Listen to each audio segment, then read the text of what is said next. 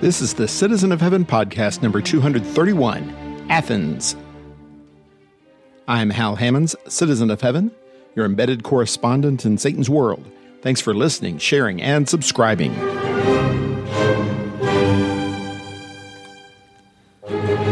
Two good friends of mine helped me cap off our five week trip around the globe this week. Phillip Martin serves as preacher and shepherd for the Eastside Church of Christ in Sharpsburg, Georgia. Check out his work at gospeldefender.com and tacticalpreacher.com. Brent Moody preaches for the Decker Prairie Church of Christ in the suburban Houston area. In the first part of our conversation, we discuss Paul's short preaching trip to Athens and the role education plays in our walk with Christ, for better and for worse.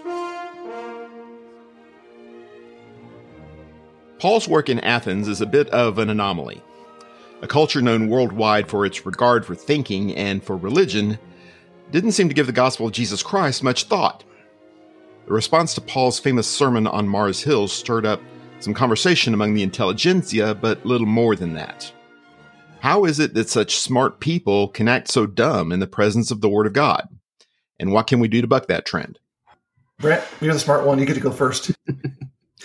well, it's interesting that Paul does generate some interest, and it seems like the interest is a little split. I mean, you've got some who I think are really just out to get him. It looks like you know the Epicureans probably, based on what they believed and who they were, probably weren't real interested um, in hearing Paul as much as they were just accusing him. Um, but he does have some success at the end, which is sort of an interesting thing. You know, in Athens, we it's you wouldn't expect that, I, I think, in such a pagan driven city.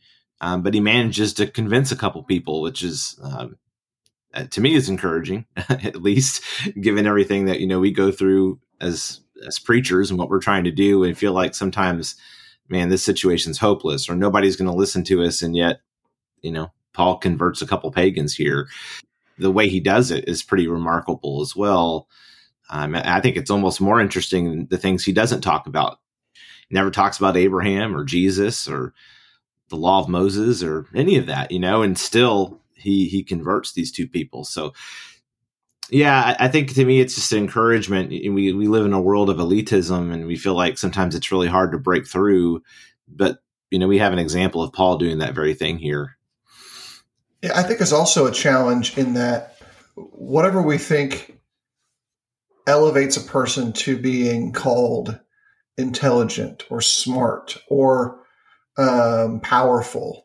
Um, these labels and stamps that we put on others, uh, we never put on ourselves. And in that conflict of figuring out how to solve the problem and how to acknowledge what's good and holy and righteous in these dialogues, um, we can't see any possibility of us failing or someone who is educated or powerful uh, submitting. We, we just don't see that dynamic occur in a way that makes sense to us. And so I think it's always important to recognize Paul himself is very well read.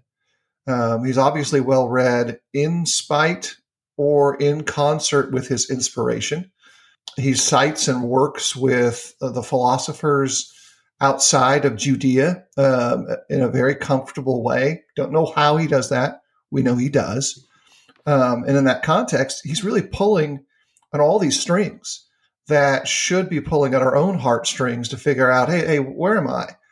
I think it's a difficulty that at least the churches that I've been connected to over the years to look at someone who is educated in a field, doesn't matter what the field is, and think that they are capable of humbling themselves. And so I think part of this stumbling block that you're trying to asking about, like how, how do we buck that particular trend? How do we make sure that our attitudes stay more in line with God's plans? The, the foremost is to really accept every ounce of God's efforts to humble us. And uh, you know, one of the things that has occurred, especially as I've kind of talked to those who are 20 and 30 years older than me, as I'm now in that middle age space uh, at the very edge of it, uh, on the upper end of the spectrum, is the fragility of human of humanity. We are incredibly fragile beings, emotionally, physically, spiritually, in many ways. And I think we really have to lean into that so that our folly does not rise above our faithfulness. And I think that's probably at least one of the pinpoints that will have, have us respond more effectively to messages from God. When He speaks to us, we'll say, "Yeah, that that doesn't make sense to the world, but I but I see God in that. I see Christ in that." And I think it's interesting too that the same sort of thing works on the other side. I mean, we're talking about kind of the elites and all of that, and the humility that comes with, I guess, entering that world and dealing with that world. But it kind of comes on the other side too, uh, and maybe some of y'all have experienced this, but you know, dealing with people who have addiction or who are going through rehab. You know, it's like the other side. Like that also takes humility too, and not coming at it with prejudice or not coming at it with, you know, these people, they're not going to accept the truth. When in reality, they're often in a great place to accept the truth. And, and it may have been that Paul saw that as well with at least a few here. You know, probably were a lot of stern faces who weren't going to be turned, but maybe there were a few and he realized that that was a need and it, that takes humility. You know, he could have just brushed it off and just said, well, forget these people. Obviously, they're not going to accept truth. And he just goes, goes on about his day, but that's obviously not who he was. Yeah, there's the, there's a really great space there thinking about how different personalities and different backgrounds afford different preachers the ability to reach different people. I'm not going to be able to reach everyone with the kind of preaching that ends up being the product of my studies. But Hal can reach a different group of people? Brent can reach a different group of people. And until we learn to really embrace that and, and rejoice in that, we're always going to end up being slightly deficient in our goal to really apply this broad message that uh, Paul is preaching here.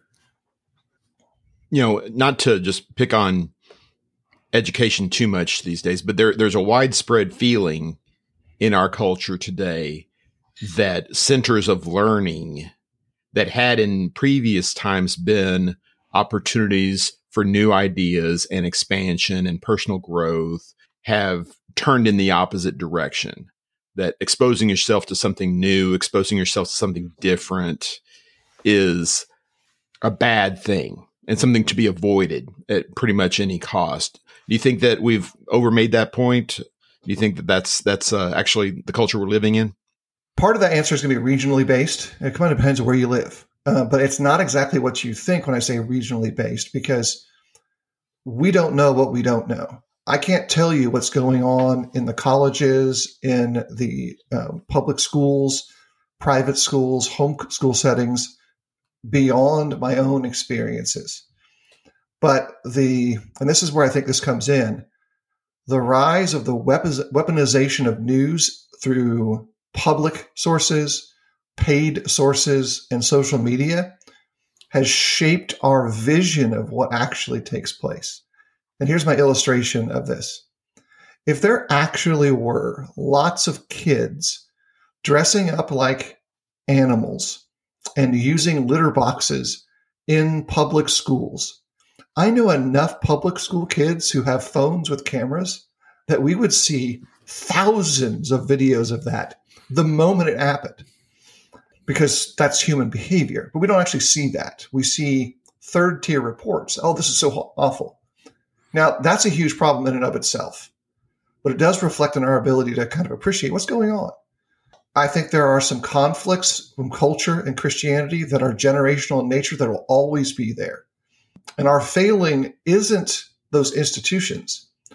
It's in our pulpits, our Bible classes, and our dinner tables where we do not allow our families and our faithful friends and our brethren to interact with these difficult questions until they're in the most formative times of their lives. So if we don't talk about difficulties of the text, questions of identity until someone is 19 and away at college, they're not going to get good answers because all their buddies are just as dumb as they are. Um, I was dumb at 19. Uh, sometimes I still recognize how deeply ignorant I am. And sometimes I don't remember how deeply ignorant I am. So, like, uh, we've got to do a better job earlier of really tackling some of these, like, really difficult theological, uh, sociological issues before they're in an environment where it's challenging. And I don't think it's the academic institution that does that. I think it's a consequence of preaching, consequence of leadership, consequence of teaching that can be addressed independent of your education, independent of your social status. Um, and you see actually Paul doing that here. He knows the culture in which he preaches. And I think that's something that's important for all of us, regardless of the environmental choice you make for where you're going to get your education. Yeah, I, I agree with that. Um, overall, I mean, a lot of it depends on the choices you make. I mean, clearly, if you want to go somewhere that's going to, you know, have the safe spaces and cater to victimization, and I mean, you can do that. I mean, if that's what the kind of education you want to get, um, that's not going to allow people to speak and all those kind of things. I mean, those colleges and universities are out there. And, and hopefully, you know, this comes down to the conversations that uh, Phillip was talking about. I mean, hopefully, as parents, we're thinking about that and considering where we're sending our kids um, you know your, your question about the new ideas and strange teachings and all that i mean yeah like of course that exists out there but i do think it's been overdone in the conservative circles which i mean i think we've run in for the most part. This you know over concern i guess the way i would say it is just an over concern about thinking you know like no we need to think. We need to be willing to challenge ideas and to think and, and when I say that, I mean according to scripture, looking to scripture for answers and not merely looking to tradition, which, uh, you know, tradition can be a good thing. It can be a helpful thing. So I'm not totally against it. But we also have to be open to the idea that maybe something else could work too. And, you know, for all the things that happened in COVID, I think that's one of the things that we saw is just, you know, we can do things in different ways. And, we're good. I mean, that that's fine. We we don't, you know, some some groups now we're one of them, and we are completely different in how we operate. We don't all we do on Sunday morning is worship, and we that's very intentional. And we do Bible classes on Sunday night. And you know, if we would have done that ten years ago, some people would have lost their minds, thinking, you know, we can't do that but it's just sometimes these situations just open the door for us to rethink things and i i think that's important and really education can be that way and i do think Acts 17 has been a little bit abused in the past um, just in terms of you know this, these are the dangers of education and thinking and all of this. And i don't really think that's the the point here at all. He's coming into a pagan environment and he's he's having to completely up uproot their thinking. It's just it's not they're all like this. And yes it's a center of learning and all that but it's a center of pagan learning. So i, I mean it's a completely different environment which is what Phillip was saying earlier where your environment makes that difference um, and we just have such a deep uh, philosophical battle on our hands right now on so many different levels sociologically and psychologically our world is so caught up with expressing ourselves as individuals of finding meaning in self and all of this. And so, yeah, I mean, like the universities and the colleges, they play into that, but that's because that's what the world is. And the church, as Phillip referenced earlier, in the pulpit really needs to stand against those ideas and be pointing people to truth and teaching us to align ourselves with truth, not trying to make truth align with myself and who I imagine I am. There's a lot of research, compelling research, that suggests that one's commitment to their faith, whatever it was at the beginning, actually increases as they re- kind of reach into advanced degree spaces. Those who identify or self identify as believers, when you look at their educational background, when they get into undergraduate, graduate, and then further advanced degrees, the rate of them maintaining their faith is much higher than those who never proceed down that same academic path. Uh, so there's a lot of good questions you can ask. Like, is it because of the degrees they seek? Is it because it's all across all degrees? It's not just the narrow band of biblical studies degrees and the ratios of those things. There's, there's something more complicated than just learning outside the Bible and learning outside God's people is bad, which I think is a narrow, unhelpful perspective. Of course, news and media in so many ways is used just as a, a, propaganda tool, and I think we we all know that from from all angles. Um, and I really think that one of the reasons people get this idea about academia is they love whack jobs, you know, like they, they put the people on PBS or whoever who say crazy stuff, and then that's what people see um, or even maybe not quite to that level, but the, the guys who push the edge, like Bart Ehrman and others, you know, they've done all this work and now they suggest you can't trust the Bible. And, or there's other books of the Bible that aren't in the Bible that should be. And and it's all nonsense but this is the sort of thing that often our people see and that's what they associate with academia. And that's these people are they're anomalies. I mean they're on the edges and i've and i've done plenty of this as i know you you guys have as well of reading really good scholars who i may not agree with on everything but they do good work and they are focused on the on the Bible and they believe it's inspired and you know so there is good work in academia. It's not just these people on the fringes who you find on you know the news channels that get all this attention and I think that's one of the reasons for some of this attitude. Yeah it also produces just as much as the Bart Ehrmans get produced the the Jordan Petersons get produced out of that same space. Mm-hmm. you know or he's not a true believer um, he's at most agnostic I think at this current spot but because he says the things that we want to have said well and we think are rooted in biblical principles, even if they're not. We go, yeah, there's a there's a guy, there's that one guy. He's willing to say it. yeah, who's willing to say it, and like, and look, he gets canceled. No, he doesn't. He's getting tons of cash. Like, yeah. dude, his big thing is he makes money, and he makes more money not as a professor than he ever did as a professor, and he figured it out. Okay, great, but here's a host of believers. Some of them share core principles with, with us, some don't, who've been saying those same things for, for decades, for millennia, you know, um, and they actually are overwhelming in number. Um, and I think that's one of the things I really like about Paul's preaching in this is that he pulls from those kind of people, the well learned of his day, to advance the reality of God he says, You don't know this, but here is here's your God. Here's your creator. And he has revealed himself to you and his son. Let's talk let's talk about it. He's not afraid to pull truth out of wherever truth is. It doesn't have to be from the Old Testament. He's finding truth in other statements that he uses as tools for his own purposes. And I think that's powerful. My philosophy as a parent was always that the best way to help my child deal with a sinful world was controlled exposure in specific circumstances. I'll, don't just throw them out into the into the wild and expect them to survive because they're good kids, whatever that may mean. But by the same token, don't lock them in their bedroom until they're 18 years old and and cut off their internet and all that kind of thing allow them to to see what the world has allow them to to hear false doctrines to hear different points of view. And when they are children when they're under my auspices i try to put that in context for them i, I try to say well i agree with some of that. There's other parts that i don't agree. Let's have a conversation about that. I think that a lot of parents are really paranoid about exposing their kids to the Stoics and Epicureans of the world, and, eh, because they're they're not they're not able to handle it. Well, no, they're probably not able to handle it.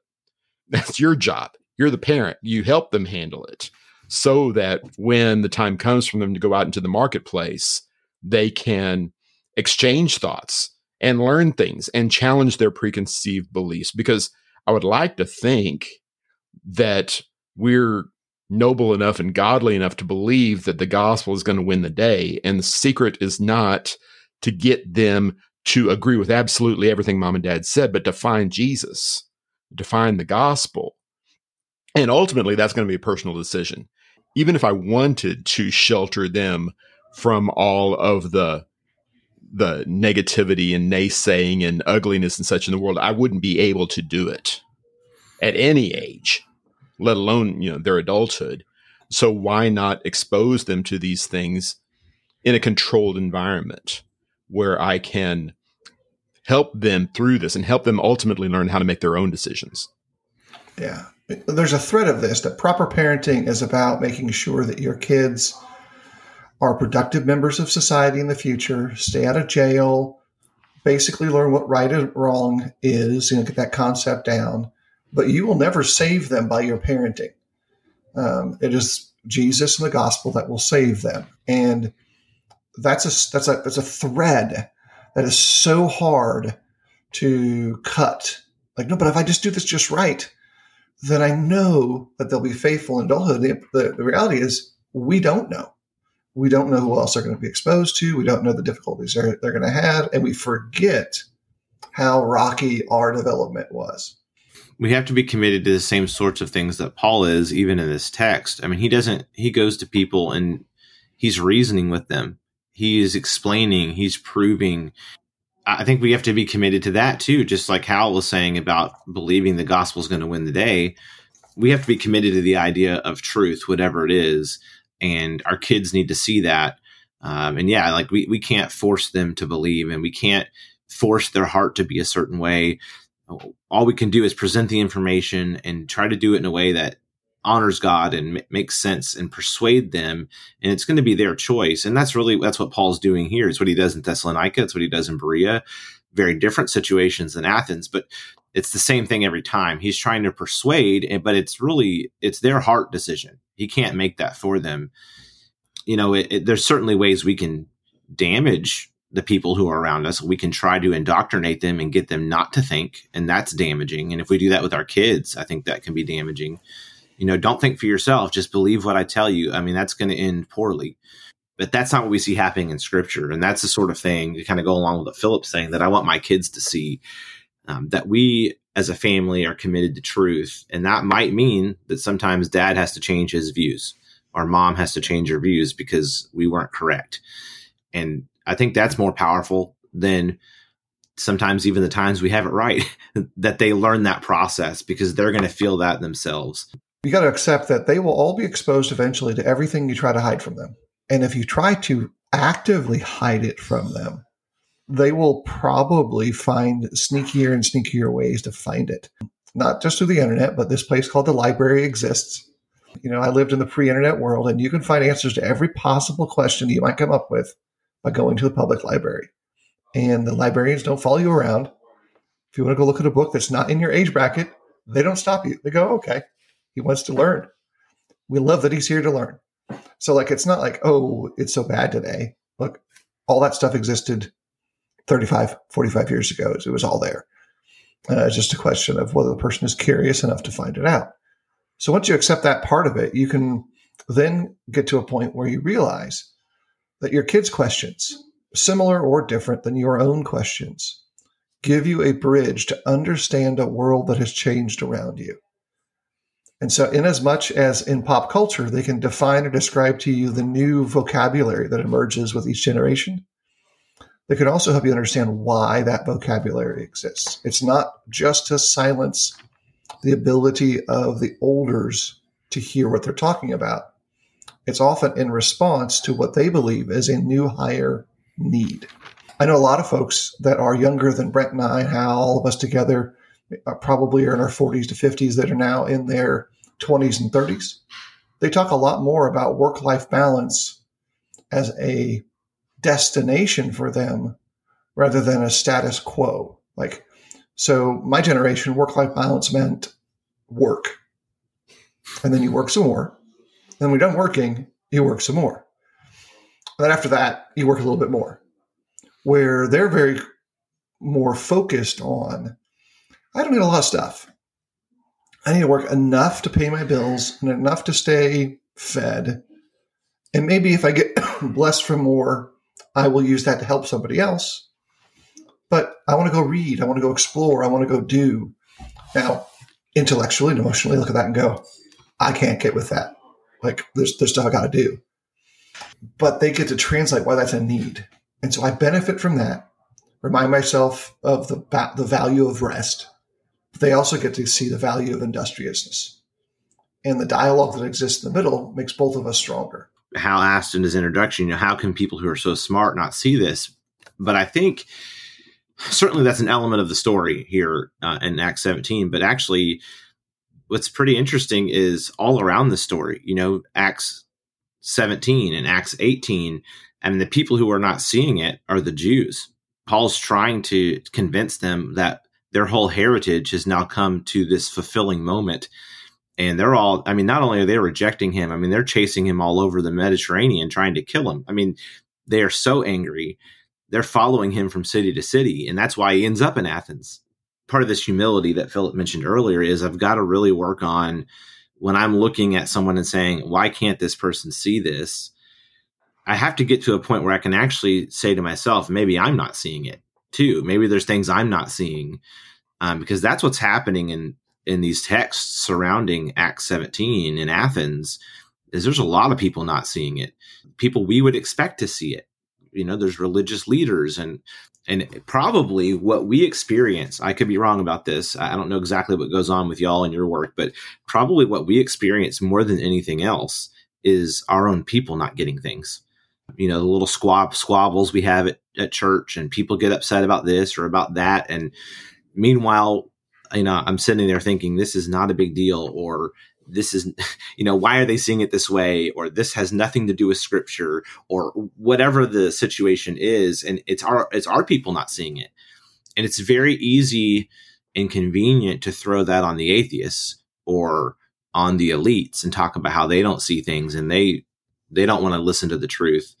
But really, I, I think the bigger concern, and I try to put this in the pulpit as much as I can, is really what's happening within these walls and what are we not seeing and are we changing are we willing to commit to truth and I, you know we see that with berea obviously in the story just preceding this and so yeah the message of act 17 you know that that middle portion is about that setting but it's not in a vacuum i mean there's a whole story going on around it and that really should produce humility no matter where you are or where you find yourself. You've been a Christian for 30 years, you still need humility because there's there's things that I haven't seen. I haven't, you know, I've got to open my eyes to.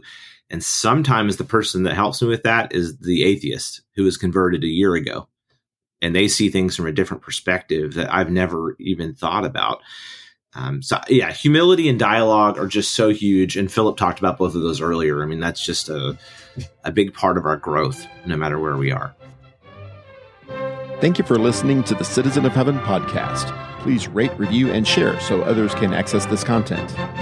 I encourage you also to join the Heaven Citizens Facebook group. There you will find links to related materials, conversation starters, poll questions, and the occasional special announcement. Also, check out the Hal Hammons channel on YouTube for even more content.